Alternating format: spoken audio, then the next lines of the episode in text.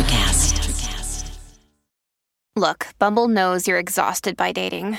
All the must not take yourself too seriously and 6 1 since that matters. And what do I even say other than hey? well, that's why they're introducing an all new Bumble with exciting features to make compatibility easier, starting the chat better, and dating safer. They've changed, so you don't have to. Download the new Bumble now. There's a change happening in the way we live, the way we work, the way we spend our money and make our decisions. We are evolving to be more conscious in our actions in a way that serves the world and makes it a better place. Welcome to the Ethical Evolution. The Ethical Evolution podcast is brought to you by the Ethical Change Agency. I'm Bindi, CEO and founder, and I am honoured to bring you the stories of those who create change through paying it forward and giving back. Ethical business owners and holistic healers who are determined to create collective change in the world. Once we have a change in consciousness, and through collective change, we can become one.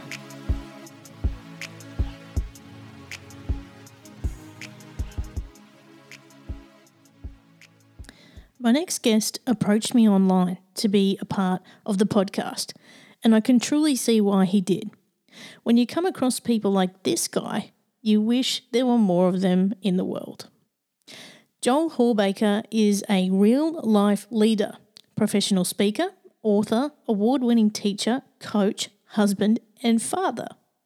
He lives in Alabama, USA, with his wife Maryellyn, two daughters, and two rescue dogs. Joel has spent his life navigating blended family life as someone who is used to four parents and two homes, and now helps others to find their way when they struggle as a step parent. After we discussed his strategies around coaching and family life and courageous humility, it became clear that the central theme of kindness shone through. Joel is one of the kindest, most generous, big hearted people I've come across in a while and left a mark on me. I hope you gain the same inspiration from our conversation. Welcome, Joel, to the Ethical Evolution. Thank you very much. I'm uh, I'm glad to talk with you today. Now, Joel, can you tell us a bit about your background and who you are and what you do?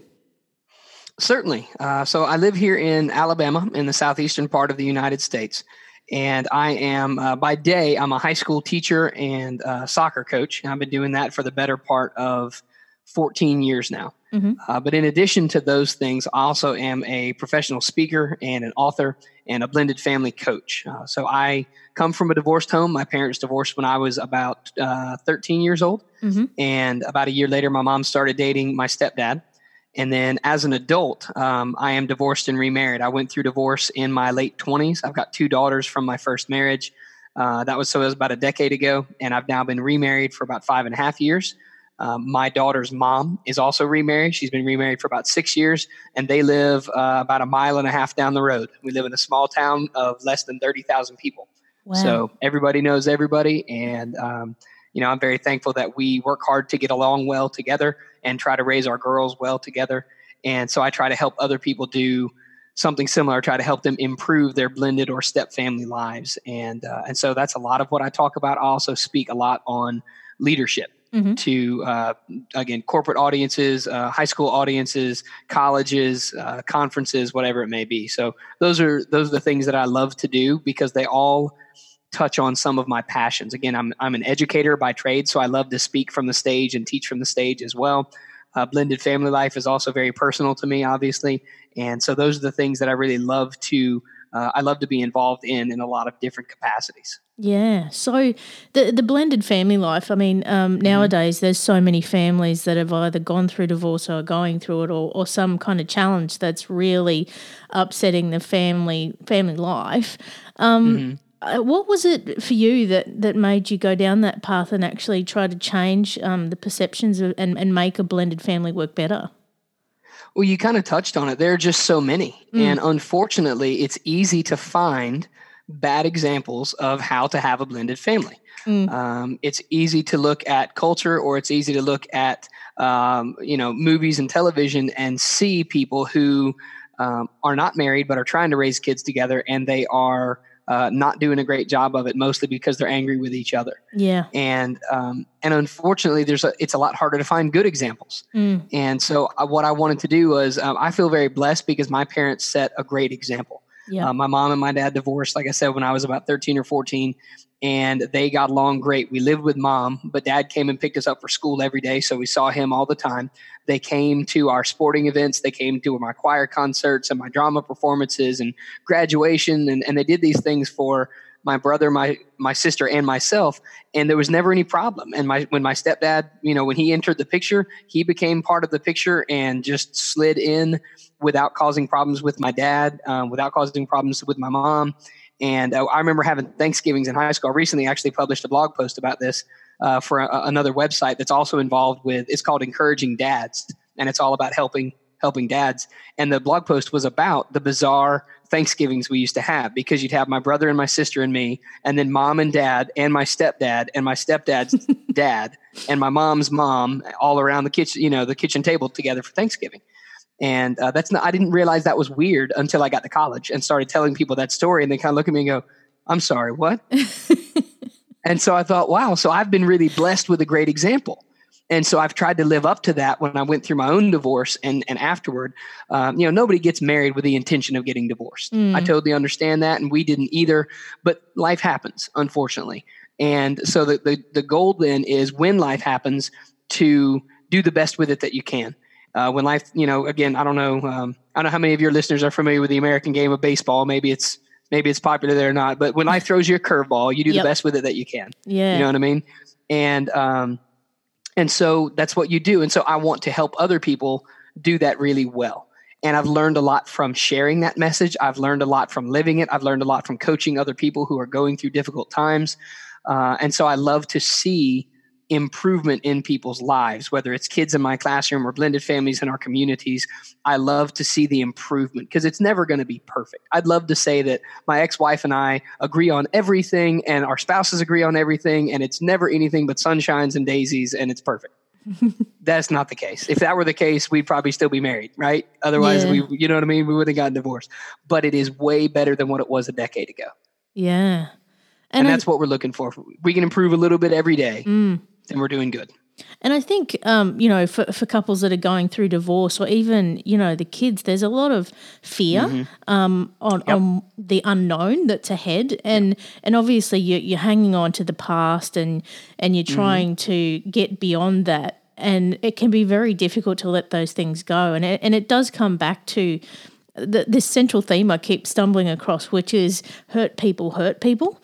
And I Yes. think if you know you can get beyond that and actually see that we're all human and we're all here to support each other and love each other, um, regardless of who we're married to, divorced to, or whatever. Right.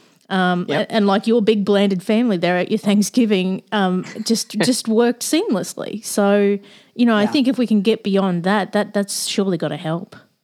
Hmm And you're right. I love that theme that you mentioned there. Hurt people hurt people. And so what that means is we need to be trying to help people learn how to move beyond the hurt and also just not parent out of it. Yeah. um, or not react out of it. And again, that's obviously easier said than Yes. done. I get a lot of people that I've done a lot of interviews about this, and, and people always say, "Yeah, but don't you get? Does, does that make people angry?" Yes, it does. well, and I actually had one lady I had her say, I, I gave this presentation at a, a local civic group a few months ago, and I got done, and lady in the crowd raised her hand, and she said, um, "I just have one question." I said, "Sure, what's up?" She went, "Well, how do you?" How do you talk about this with people and not get punched in the face? And I said, What do you mean? She goes, Well, I mean, I get what you're saying, but like my daughter's divorced. And if I were to say to her what you just said to us, she'd probably get pretty upset. Mm. And I said, I totally understand that. That's fair because what people are thinking when I share these principles with them is, Well, you don't know what they did to me and you don't know how badly I'm hurting. And, and what I tell them is, You're correct. Yeah. You're right. I don't know your whole story. I don't know how badly you're hurting. I don't know what they did to you. What I do know is, as long as that is your default, you're going to keep getting what you're doing. You're going to mm-hmm. keep getting the same response that you're getting from them until you're willing to try something different. It's not going to change. And so, mm. what I want to do is one, I always try to start with empathy. As you're correct. I don't know what you're feeling, but I do know similar to how you're feeling because I've been through divorce. Yep. I've been through divorce with kids. It wasn't fun. I've been through divorce as a kid and with kids. Yeah. Neither one was fun. so I know where you're coming from, at least some, right? So I'm not trying to talk down to you. Okay, so that's the first thing, starting with empathy. And then the second thing is instead of saying what you're doing is wrong, what I want to do is instead I want to invite people to come along on a journey of at least exploring other ways of doing things right? Mm-hmm. so it's a very big difference. The, the end result hopefully is the same and that is to guide people in a new direction. But it's the difference between someone coming to you and saying that's stupid why would you do that? or coming to you and saying i understand why you're feeling the way you do but if you're not happy with the results you're getting I would like to invite you to try things differently. Let's look at it a different way and approach it differently, and let's see if that doesn't get you more of the results that you're looking for. Mm. So the end result is the same: is to try to change someone's trajectory, but the way we get there is very different. One is based on um, sort of superiority and and talking down to people, which never goes well. The other one is based on empathy and compassion and an invitation to change. Mm-hmm. And I find that that works much better and gets me punched in the face less often, which is good. yeah, that's handy. Um, that's right. Now, I'm I'm curious when you were just talking there. Um, I'm curious mm-hmm. to know what your wife thinks of your big family unit situation. um, my wife is a saint, and not just because she puts up with me. Um, I'm actually here's the thing: is I talk about blended families a lot, but and I say this on almost every interview I'm on. What we have would not be possible without the cooperation of all four parents. Mm-hmm.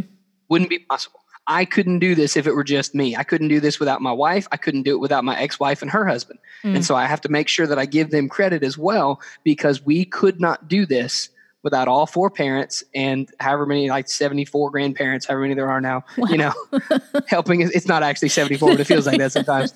It's, it, but you're, it's a, like you said, it's a big family unit. Mm. And, uh, and so my wife is, uh, she's a key part of it mm. because she knows that a large part of our lives is going to be coordinating with my ex-wife and her husband. Yeah. And so the other thing that I say on a lot of interviews is step parenting is not a gig I would have signed up for. No. And I don't say that to be hypocritical. I say that to be honest. I'm a biological parent. I'm not a step parent. God yeah. bless you, step parents. I couldn't do it. Mm. Sometimes I barely have patience with the kids that I helped, you know, create. Somebody else's kids? Probably not. Yeah. just I'm just saying, probably not. Yeah. And, but my wife does, mm. and their stepdad does, and I'm very thankful for that.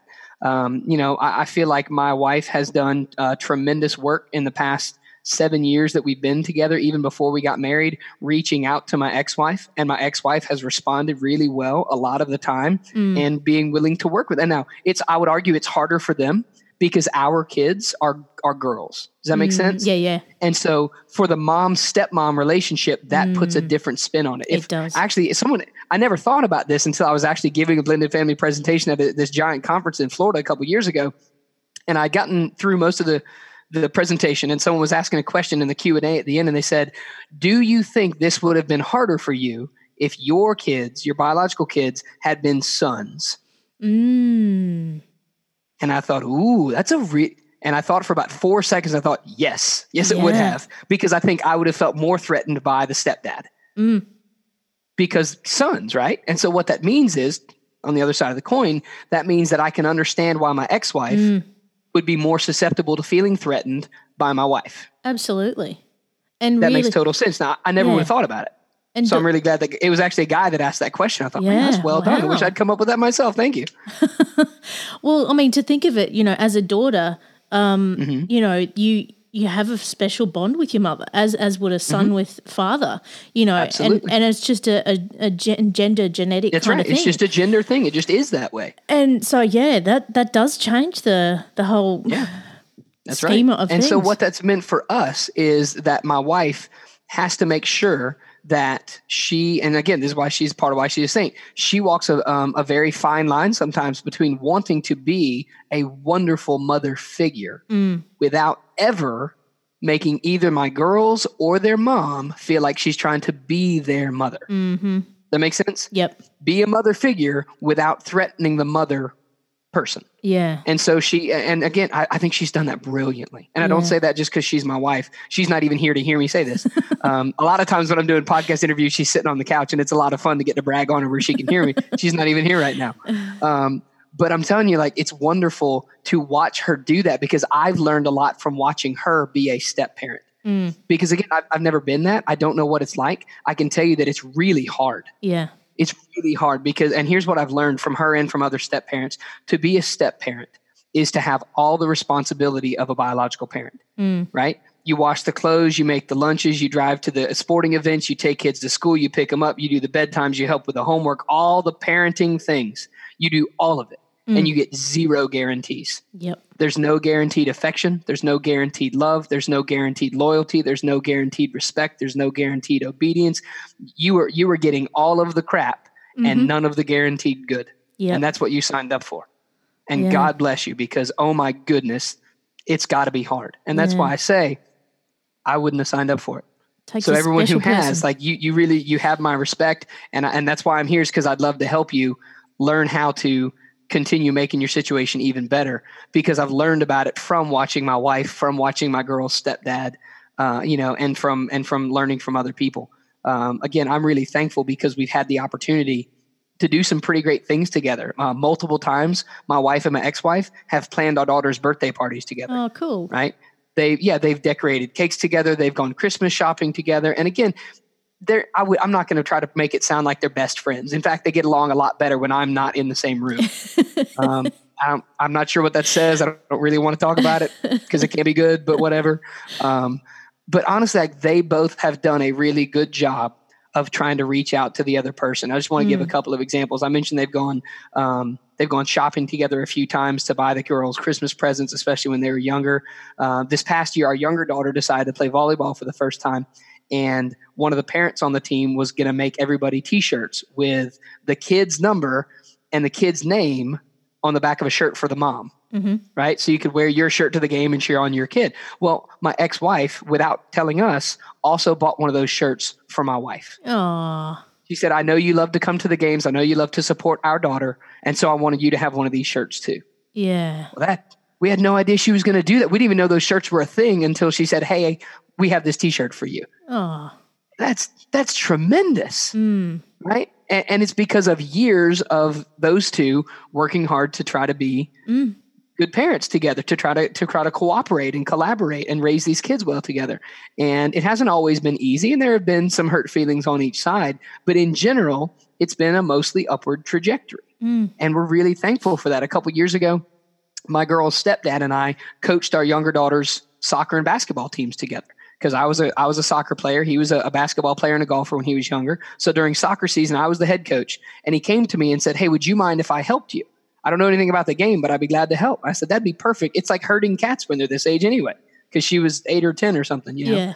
And and I said, I would love for you to, because if you want to be more involved in our kid's life, I, I want to encourage that. That's a good thing because I believe he's a good man with a good heart. Otherwise, I wouldn't encourage him to do that. You know what I mean? Yeah. But if he wants to be more involved in our kids' lives, yes, please do that. And so we got to coach soccer together. And then during basketball season, he's a much, much more knowledgeable basketball person than I am. Mm. And so I helped him coach basketball. He was the head coach and I was his assistant. And it was really great because one day a kid came up to us at practice and, or actually came up to my daughter and said, Now, which one is your dad and which one's your stepdad?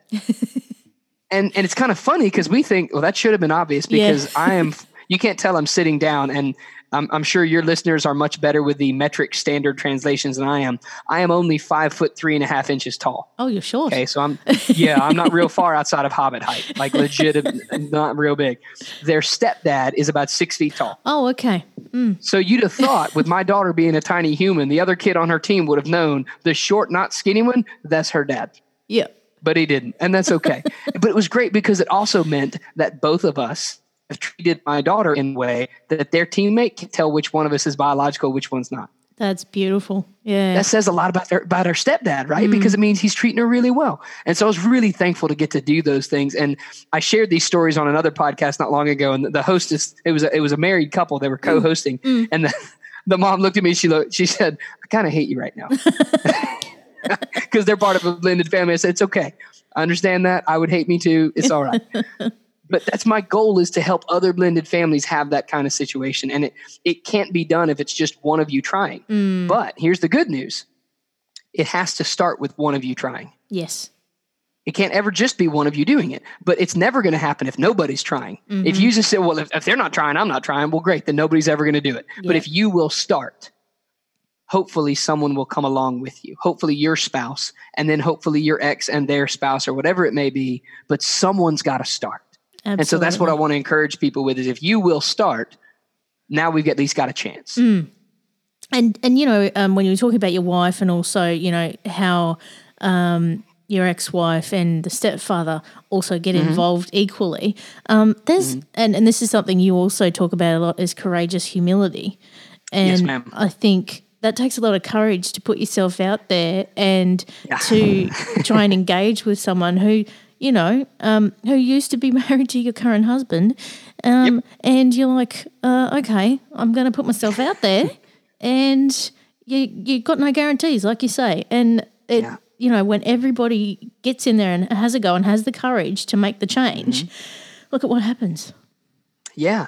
Yeah. Thank you for bringing that up. So the thing is, I think humility may be the least understood or the most misunderstood word in the English language. Uh, a lot of people think humility means pretending that you're not good at something or deflecting attention when you know that you deserve it. Right. So, uh, so a lot of people think humility is someone who's obviously very gifted, going, "Oh no, I'm you know, it's just mostly luck." And no, that's not what humility is. C.S. Lewis tells us that humility is not thinking less of yourself. It's just thinking of yourself less often. Yes. That's all it is. It's putting other people first, right? So, courageous humility is the idea of putting other people first and doing so in a way that leaves you vulnerable. Mm. That's why it takes courage. It takes a willingness, as you just very well said, to put yourself out there with people that it makes you uncomfortable to put yourself out there with, and with good reason. Anyone who's been through a divorce, you have good reason to be afraid to put yourself out there with that same person again. Now, you're doing it in a different way, but you've already been hurt once. Why would you do that again? Well, the answer is children. Mm. That's why you've got. That's why you've got to have the courage to do that. Because so when I, when I teach people about blended family life, we talk a lot about courageous humility because it takes a certain amount of willingness to do hard things. It takes courage to do those hard things, knowing there's a good chance they're going to blow up in your face. Mm. And early on, I can almost guarantee they're going to blow up in your face. So you got to have the courage to do it again and again and again until you start making progress. Yeah. It's not fun, but but it's good. And so, you know, the the two principles that I teach take a lot of courage. One of them is to be the kid you want your kids to become or be the adult you want your kids to become. Mm. Right? Be the adult you want your kids to become. That takes courage because it means if I expect my kids to be uh, responsible and I expect them to be uh, respectful and I expect them to be courageous and I expect them to be uh, have to have integrity, like I need to model those things. Absolutely. And that's not easy to do, especially when I've got all this hurt left over from a divorce. Mm. Right. So the first one is to be the adult you want your kids to become. And the second one is to remember the golden rule. Everybody from the time your little kid has been taught, treat other people the way you want to be treated. Yep. At, when we become adults, it's like we've forgotten that. Absolutely. So, in, so instead, like you look at social media, you look at the news from around the world, and instead of treating people the way we want to be treated, we treat people the, we treat people the way we think they deserve based on our perception of them, Mm. And that's terrible. Yeah. Most of the time, that's terrible. I mean, I can always think of a reason why someone deserves for me to be a jerk to them. Mm. It takes a lot more courage to be kind to someone who's already been harsh with me. Yes. It takes a lot of humility to put the needs of my kids in front of my own desires, which is to be a jerk or to just act out of my hurt or whatever it may be. Mm. And so again, when I when I share this with people, it is not easy and it's not always fun. I can't promise that it's going to be smooth sailing. I can promise that it will be worth it in the long run if you will stick with it. Mm. So that's what that's what I try to inspire people to do. Now, um, I was saying to you before that you're you're a busy man. Um, Mm-hmm. you got a lot going on, and um, you're really making an impact. Um, what is your mission with all that you've got going on? Well, thank you. Um, I, I do. I try to stay busy. I enjoy being busy. Um, I don't really know how to do free time terribly well. Me neither. which is which is okay. I think that's true of a lot of entrepreneurs and, Yeah. and people like that's why we do some of this is because free time. Like what? No, I need to be doing something. Mm. Um, my mission is to is to help people. I know that sounds very cheesy or very vague, but my goal is to help uh, help other people become better versions of themselves. That's actually how I define leadership in the book that I wrote. Uh, leadership is the art of positively influencing other people to help them become better versions of themselves. So, whether that's in a blended family situation or on a soccer team that I'm coaching, or in uh, my classroom where I teach, or a blended family conference, or a corporate group who is having managerial issues, or whatever, a leadership conference, or a college uh, honors society, whatever it is, my goal is to help you become better tomorrow than you were today. And if we just get a little bit better every day, then in the long run, that's going to make a tremendous difference. If if I can help high school students who are utterly unconcerned about my class at least become better people. Mm. I don't care about their grades. Yeah. I genuinely do not care if kids pass or fail my class. I want them to learn the history because it matters. Mm. That's what I majored in. I love history. I tell a lot of history stories in my speaking. Yeah. I love this stuff. But ultimately, nobody cares about your grades. When, mm. when you're, I'm 37 years old. Nobody's asked me about my high school report cards in many years. So right. What, what I want is I want, yeah, what I want is I want you to, I want you to become a better person for having been in my classroom. I want mm. you to mm. be nice to someone tomorrow that you weren't nice to today. Because in my classroom, you learned it's better to be nice than to continue being a jerk. Mm. That's what I want because that's what's going to matter. With that in mind, as a teacher, would do you wish the curriculum would change to be more about um, being a better human? Yes, I do. In fact, one of the things I teach in my world history classes is I teach a lot about the idea of Renaissance humanism. Mm. This idea that the reason we study is not to get a job. That's a very industrial revolution, post industrial revolution mindset right? The reason you go to school is so you can go to college and get a good education and get a good job so you can have a nice life and retire. That's a very post industrial mindset. Mm. That's not what education was intended to be when formalized education really first started. Again, in the Renaissance, it was only like the top 10 or 15% of society that was getting educated anyway. But their goal had nothing to do with getting a job. They were already at the top the purpose of education, and even this is true if you go all the way back to the ancient world, the purpose of studying, the purpose of learning philosophy and literature and art and rhetoric and music was to make you a more well rounded mm. person, a more reasoning person. Yep. And that's what I think education should be about. Mm. Um, and so I teach a lot of that in my history classes. Listen, I don't care what your grades are. If you're still the same arrogant, snarky, ignorant kid you were in December that you were when you came in in August, I have failed. Yeah. I don't care what your grade is. If you got a 100 on everything, one, I failed because that was too easy. Nobody gets 100 on everything in my class. Not at all. I, I have the reputation of being the really hard teacher in the history department, and that's fine with me. I love that. Great.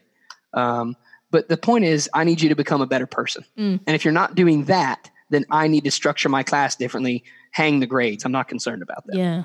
And, and so I have to explain that to parents every year at the at the parent teacher conferences. Yeah. I have to make sure I tell them, listen, I really don't care about your kids' grades and and a lot of parents their eyes get real big yeah. what do you mean i'm like i want your kid to become a better kid mm. that's what i want and history is the medium by which we become a better kid mm. soccer is the medium by which you become a better kid it's not like i love winning soccer games I've, I've been blessed we've had a lot of success on the teams i've coached because i've been blessed with a lot of talent and that's been great 10 years from now, nobody's going to care. Five years from now, nobody's going to care. In fact, this last season, last spring, that was my last season coaching soccer at the school where I currently teach. I, I resigned from coaching because my kids go to a different school and I want to watch them play. Yeah.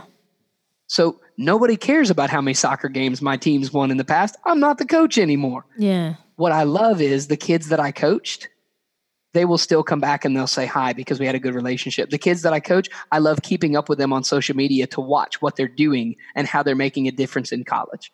That's what I enjoy. Has nothing to do with the games that we won has everything to do with the people that they are becoming now that they're growing up. That's what I love. Yeah. So you've seen the difference in them because of the way you structured things? Well, I, I, that that sounds kind of prideful. I don't necessarily want to say that, but what I have been thankful for is to see that they are different people, having been in my soccer program. Mm. Again, I don't take credit for it. I, I, credit them and their parents and their teammates. Um, but yeah, there are a lot of kids that come into the program and they really want to win because we've had a good program, and there's nothing wrong with that but I want you to do more than just win. If the only thing I taught you is how to be a better soccer player, we missed the boat. Yeah. Um, so I had one girl. Let me let me give this example. Um, she graduated two years ago, and she played for me for four years, and we had a lot of success. I mean, we went to two state championship games and won a ton of games and a couple conference titles, and and she was a starter in probably every game for four years. Excellent, excellent player. She emailed me earlier this semester. She's a sophomore in college now. She's studying something physical therapy, medicine, I forget what, something yucky biology that I would have no interest in. Um, but she's having to take a class in management and Yeah. like sports leadership management. And she emailed me because she had to read a couple of uh, summaries of leadership principles by Sir Alex Ferguson, former Manchester United manager. Yep. And it was funny because what she did, she emailed me what she had to read, and she said, Coach, I've been hearing this for four years. Everything that you taught us, like I was reading this and I thought, oh, Coach Hawbaker did that. Coach Hawbaker did that. Coach Hawbaker did that. And now I see why, because Mm. it works.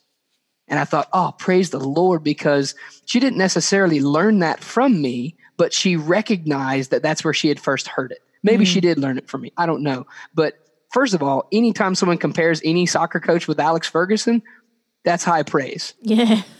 That's pretty cool. Now, Yeah. I would never do that because he and I live in different universes when it comes to coaching soccer. But I'm telling you, for for her to even mm. say the leadership principles that he wrote about, I learned from playing in your program. That hit me. That hit me in the heart. That made me feel really good because it meant that I was trying to do something right. Whether it actually came through or not, I was trying to get her to see life's about a lot more than just winning soccer games. Mm, So that was a really cool, very encouraging email to get from her. It made me very, very thankful. it's amazing. Very rewarding. So, um, speaking about results, can you tell us about some of the people that you've helped and the, the difference that it's made? Absolutely. Yeah, I've got a couple of examples that come to mind just because they've been recent. Um, there's a gentleman that I spoke with about a month and a half ago. He contacted me through a mutual acquaintance. His cousin is a, a guy that I've met through some of my blended family work. And so this gentleman um, and I talked on the phone one day for about an hour, and he explained to me kind of his situation. Um, he is uh, divorced and remarried. He's got two kids from his first divorce or from his first marriage, and he's got another kid with the lady he's with. And she has she's also divorced and remarried and has a son from her first relationship. Wow. Okay. so, and th- this first guy, his first wife, also has remarried and has another child with her second husband. Okay. Well, what was okay? So everybody's still tracking. I'm catching up. Um, when he called me, he this gentleman and his current wife were thinking of splitting up. Oh. At the same time, his ex-wife and her husband are going through a divorce. Oh. Now, his kids from his first marriage are 20 and 15. Right? I've got a 15-year-old daughter. I can't imagine what it would do to her to watch both her parents divorce for a second time at the same Mm. time from different people, and I've got siblings from that relationship. Wow. So that's that's when he called me. Yep. So we, we talked on the phone for about an hour. He explained to me kind of what was going on. I asked him a lot of questions and I started with the same principles that I talked about, right? I said, okay, so what do we want to do? We want we want you to model the kind of behavior that you want your kids to show. And so that means fighting for this relationship right now. That's what it means. And it means that and some of the issues that he and his current wife were having were just big trust issues. Mm. I said, okay, so you need to demonstrate to your wife that you are trustworthy. And that doesn't mean like go buy her a new car. It doesn't mean uh, buy her a bunch of flowers and jewelry. That's not what I mean by demonstrate. What I mean by that is show that you are trustworthy on a day to day basis by your actions. So, for example, if, and this is something he told me, if part of the reason she has trust issues with you is because of females who contact you via social media on your phone, then you need to do two things. One, delete those people or block them on your social media. And two, give her all the passwords to everything on your phone. Mm. And he kind of got real quiet for a minute. And I said, if you don't have anything to hide, No, then what are you worried about? Mm. So if you want to demonstrate that you're going to be trustworthy moving forward, do these two things and do this every day. Just do that. And it sounds really, and, and, and I said, well, oh, what about privacy? And that's all fine and good. But if you're having trust issues, the way that you get past that is be trustworthy and show that you're trustworthy. And it's, again, I, I've been on both sides of that. I've been in relationships where I wasn't trustworthy, and I've been in relationships where my partner wasn't trustworthy. And the only way to to get past that is to become that. Mm. And that's not fun to have to share. I'm not proud of the mistakes I've made in my past. But I do think it's important for other people to know. Again, I'm not talking down to anybody. I've also made some of those same mistakes. Mm. I'm telling you, here's how you get past it. So like my my wife and I, we have a rule. Anytime you want to pick up my phone, 100% of the time, do it anytime you want to. You can look at anything on my social media. You can look at my email. You can pick up my phone. Night, night or day, 100% of the time, go ahead. Right now, we don't normally do that. I can't remember the last time. I don't know if she's ever done that in the whole time we've been married. But the fact that she could says a lot because it means that I don't have anything to hide. Mm. And she knows that it, it- she knows that if she were to come to me and say, "Let me see your phone," here you go, baby, take a look. And I think that's something. This is a, a brief side note. I think parents need to do that with their kids as well. If you say to your kid, "Let me see your phone," and they have to unlock it for you, you're already behind because that means they're hiding things from you. Yeah. Like, I'm a high school teacher. I see it every day. You can think that, well, my kids wouldn't do that. Fine. I respectfully disagree. Mm. Every kid will do that. Absolutely. Remember when you were a teenager, what you got away with? Mm. Multiply that times electronics and social media and, and things like that. Yeah. Okay, so now that I've terrified everybody, back to the main point. So I talked with this guy about this, right? And I said, just do these things, and then I'll check up with you in a couple days, and, and we'll see how it's going. Mhm. But okay, so I checked in with him about a week later. He said, "Hey, thanks for checking in. It's going pretty well right now. I did what you said, and um, she was really kind of surprised by it." I said, "Okay, good. Well, that's a good thing. Well, let me know how it's going. You know, contact me again if you got any other questions, whatever." I contacted him again about three weeks later. I said, "How's it going?" He said, "Man, it's like a different world. We're on vacation right now. We're down in Florida. We're having a great time. Things are going much better. We're not talking divorce anymore.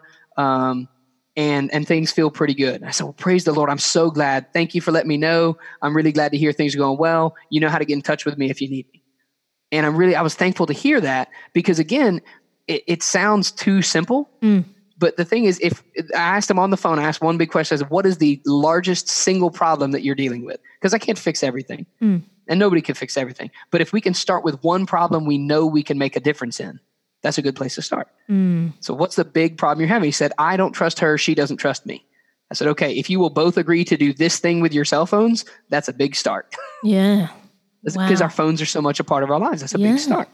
And, and I was really thankful to hear that things were going better. That's the first one. The other one was about a week ago. A lady called me. She is divorced and now dating someone. And between the two of them, they have se- six or seven kids. Yep. Um, oldest is in college, youngest is in diapers. Right. Um, oldest is hers, youngest is his from a previous relationship. Right. And she said everything is great except for the youngest, because the youngest is actually almost three, but still wearing diapers. Mm. And a lot of the problem we have is that his ex just isn't really parenting the kid a whole lot. Mm. When and the kid goes back and forth like every two or three days.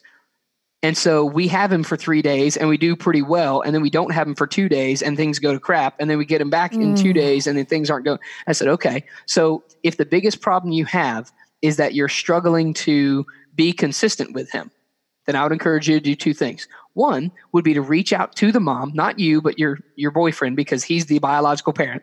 That's a big thing. Is most of the communication about the kids needs to start with the biological parents Mm. because think about it from their standpoint if if my kid's stepdad calls me and says hey listen you need to fix your kid. Like, that's not going to go over well. So don't be that guy right?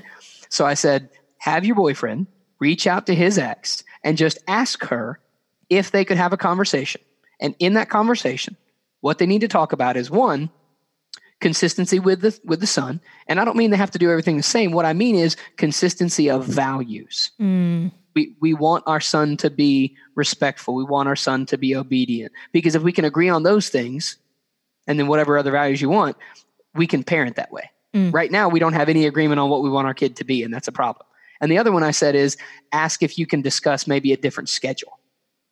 Because two days three days two days three days that's hard on everybody. Mm. ask if you can do it for a week or ask if you can do it for two weeks. Because then you have more time with him in order to help do things consistently at your house and you have more time where there's not his chaos added to your house. Yeah.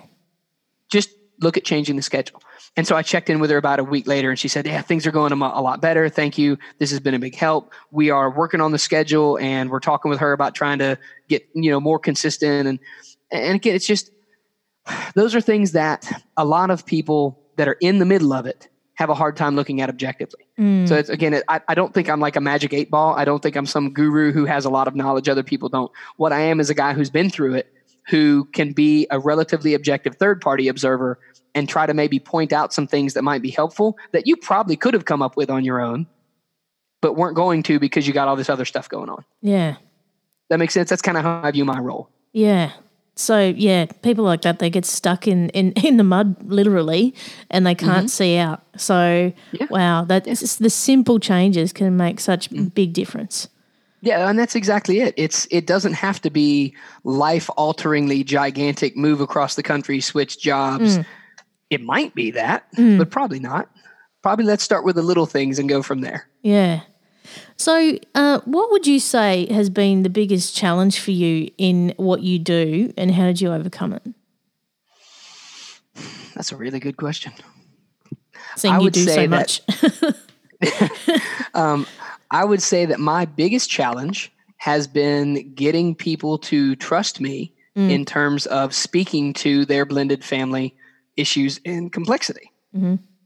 And the reason for that is um, kind of complicated, but the short version of it is uh, one, people don't like to admit when they need help. We get defensive, so Mhm. I can't really, I can't really go to someone that I see is having problems and say, "Hey, let me come and help you," because I know how to fix it. Nobody likes that guy. no. I wouldn't like that guy either. Nobody likes to have someone come up to you and go, "What you're doing is wrong. Stop that." Yeah. Like nobody. I get so the first, the biggest issue is just getting people to trust me Mm. and, and be willing to reach out to me. And the way that I've tried to overcome that is doing a lot of this, which is sharing my story and sharing a lot of my mistakes and then reaching out to people whether it's on social media or via podcasts or you know like i said that with the first example that i gave where someone who knows me and my work will say to someone else they Mm. know hey you need to listen to this guy and you need to listen to this interview or whatever it may be that's actually how i've gotten most of my coaching clients is someone will say to me hey listen i've got a family member i've got a buddy i've got a friend i know this guy can i put them in touch with you Mm. 100% of the time, yes. Put them in touch with me. I'll be glad to listen. And if I can help, I'll be glad to help. If I can't help, I'll be glad to point them to someone who can. Awesome. I just wish there were more people like you around. Um, I don't think my ninth graders feel that way, but thank you Um, for that. Yeah. so, um, what are your future plans um, in, in paying it forward and helping people in blended families and, and through courageous humility and, and expanding Mm-hmm. your mission?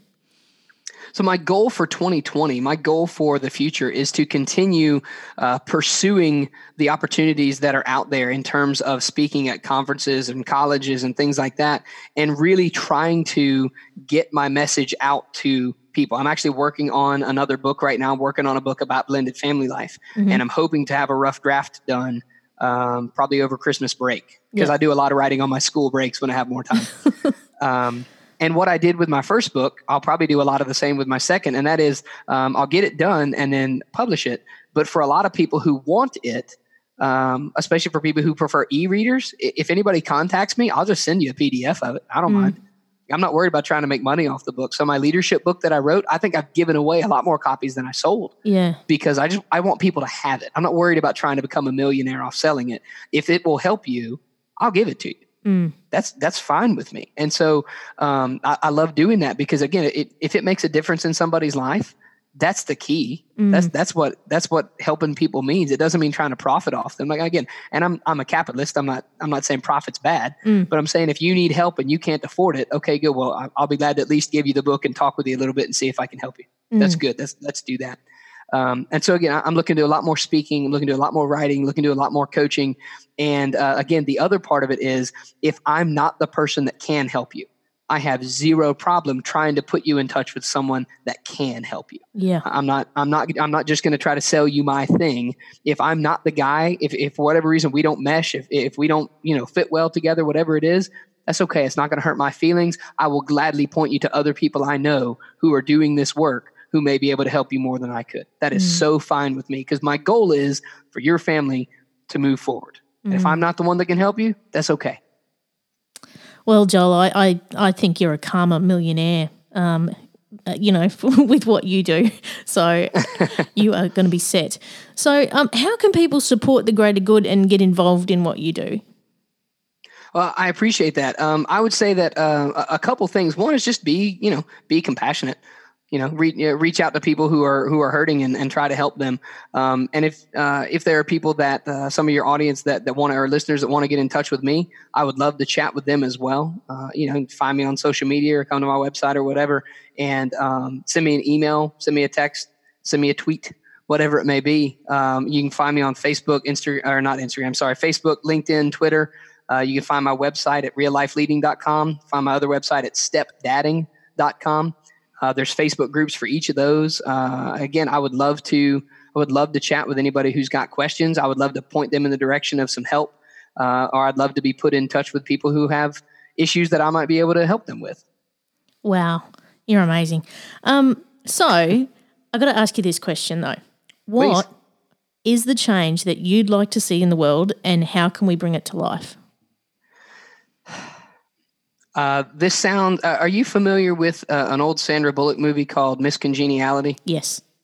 Okay, so my wife loves that movie, and, and it's about for those of you that, that haven't seen it, you're missing out. It's a comedy about a an FBI agent who goes undercover at a beauty pageant, and they're doing the scenes, and the beauty pageant lady, they're always asking, "What do you, you know, what's what's your greatest goal?" And everyone says, "World peace," blah blah mm. blah, and world peace, blah blah blah. So I feel a little bit like world peace is kind of my.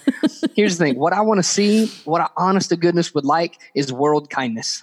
I would like mm. to see people be kinder to each other. I live in the United States, and I'm not sure how much you guys see where you are about U.S. politics. Mm-hmm. It's been real ugly for a mm-hmm. number of years, and and I don't care which side you come down on. Both sides have been ugly. Both sides have been harsh. Both sides have been mean spirited. I would like to see that change, not just in politics. I'd like to see that change in society, and the way mm. that starts is with individuals Yes. we need to get off the social media and outside of the again I, I like social media please connect with me on it if you want to but if that's where you spend most of your time you're living in an echo chamber of people who think like you do and then you can't believe when anybody disagrees with you that's mm. not real life put your phone down go outside talk with your neighbor who's different than you go to mm. the grocery store talk with your friends who are different than you go to a local sporting event talk with fans who cheer for a different team than you do and be kind when you do it that's all you got to do. That's it. Be kind to people. If you do those things, world will be a better place. Make your little pocket of the world better. Amen. Wow. I'm so glad you said that, Joel, because that is another theme that's been coming up through this podcast and also with my mm-hmm. clients at Ethical Change Agency is kindness. And, and really, mm. it's at the root of everything we need to heal in the world. Absolutely. And yes, We ought to be able to disagree respectfully. We ought to be able to disagree uh, kindly. Mm. And if we can't do that, the problem is with us. And man, what kind of example are we setting for people? You know, like the age of the kids I teach. I've got a, uh, I, I've also got a 15 year old and a 12 year old daughter. If I expect them to be kind, I need to be kind. absolutely. Now, your books, you've got 10 things dad taught to me without saying anything, which is an ebook. Is that right? That is correct. Yep. And people can get that on your website. Uh, you can you can well you can find it on Amazon. I think it's like a dollar for the the download, or Okay. you can just email me and I'll send you the PDF for free. It's the same thing. Okay. Um, and that was yeah, that was one that I it actually started as a devotional I gave at a small Christian school I was teaching at over a decade ago. Um, it's based on my dad's life, uh, and then I expanded it into it's a book that's kind of part biography about dad, part leadership principles. Mhm. And uh, and again, it's just I I love it because it reminds me of dad. no. Is, is your dad still with you? No, he passed away um, 11 and a half years ago. Right. So Wow. it's it's been a while, but uh, part of the reason I wrote that too was so my kids could get to know my dad a little bit better because they were very young when he passed away, and my dad was my hero, and so I would love for them to get to know him vicariously through that. Oh, that's lovely. Um, and your other one, inverted leadership. Lead others Mm-hmm. better by forgetting about yourself. So that's coming back to that courageous humility. Yes, Mm. yeah. Um, and it's uh, again, you can find that one. Uh, I think there's a link to it on my website. I know it's on Amazon as well. Yep. Again, if there's people who like the e version, good. Email me. I'll send you a free PDF. It's not going to hurt my feelings for you to have it. Have the book, read it. Um, I'm actually the other thing I'm thinking about doing is combining those two together and making it available in a one volume paperback. Awesome. Um, because I, would love to see the ebook about my dad. I'd love to see that in print. Yeah. And. I think uh, I think that there's other people that might enjoy that as well. I'm I'm old fashioned. I'm a dinosaur. Yeah. I like ebooks. Okay, Yeah. I've got a Kindle because my mom bought me one. I much prefer pages and a pen. That's so good, aren't they? Yeah. So they really are. So, but yeah, thank you for asking about those. I'm uh, I'm excited about them. I've been uh, I've loved the encouraging feedback I've gotten from people that have read those books, and um, so yeah, if people are interested in them, let me know. I'll be glad to send them to you. Amazing. Thank you so much, Joel. You are an incredible man, and um, we love what you do. So continue on your mission, and uh, we're going to keep an eye on you and, and share your stuff. Thank you, Ben. It's been a pleasure. I really appreciate you having me on. Um, it's been, I, love talking about this. I, I, enjoy getting to have these conversations. Thank you very much. Um, if there's ever any opportunities for me to come to where you are, let me know. I would love to, uh, I would love to travel the world and share this message as well. It's oh. nice to be able to do it with technology, Absolutely. Uh, but I'd love to do it in person as well. Oh, you'll have to come down under. that sounds like a plan. Uh, my dad actually spoke very highly uh, of Australia. He uh, he got to travel there when he was in the military and said it's just some of the most beautiful country he's ever seen. It is indeed. Thanks so much, Joel. Yep. Thank you very much. You guys have a good one. Thanks for listening to the Ethical Evolution podcast. If you're an ethical business owner, change maker, or holistic healer who's determined to make a change in the world and you need support to spread your message, visit ethicalchangeagency.com to collaborate.